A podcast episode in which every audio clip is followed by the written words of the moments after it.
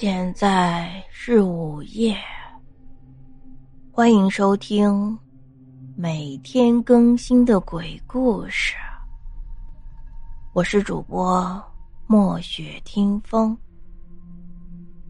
今天给大家讲一个见鬼游戏的故事。寝室里住着四个女生，小英是胆小鬼。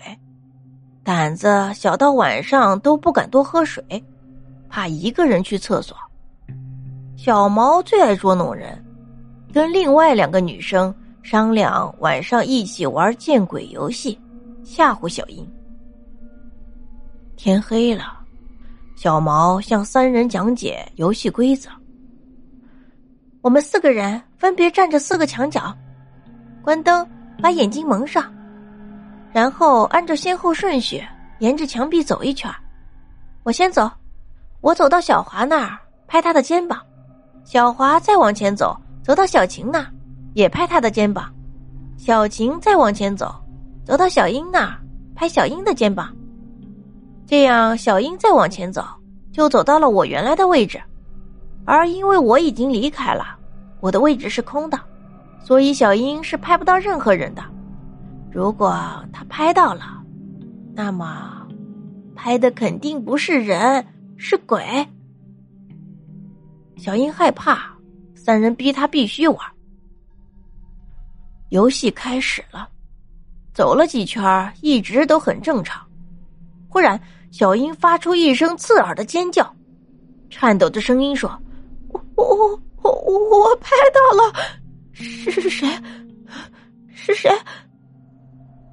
声音渐渐微弱，三人偷笑。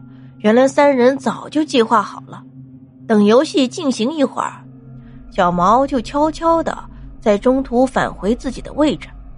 小英不知道，以为拍到的是鬼。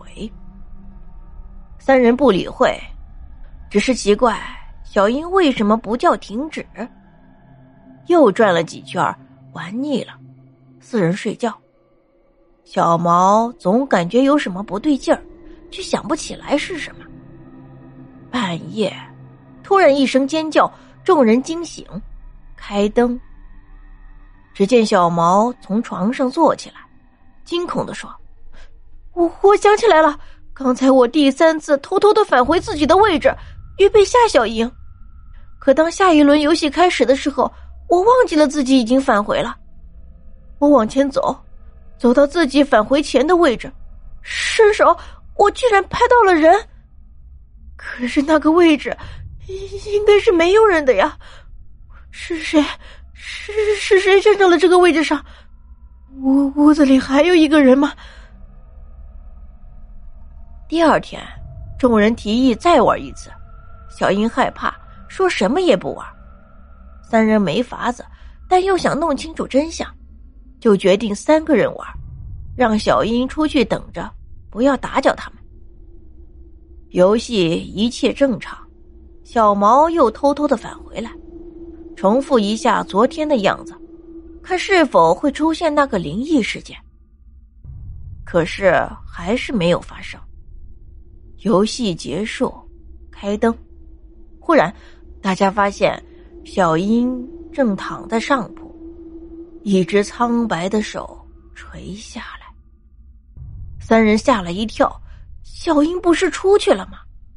看他的身体冰凉，早已至少死了十几个小时了。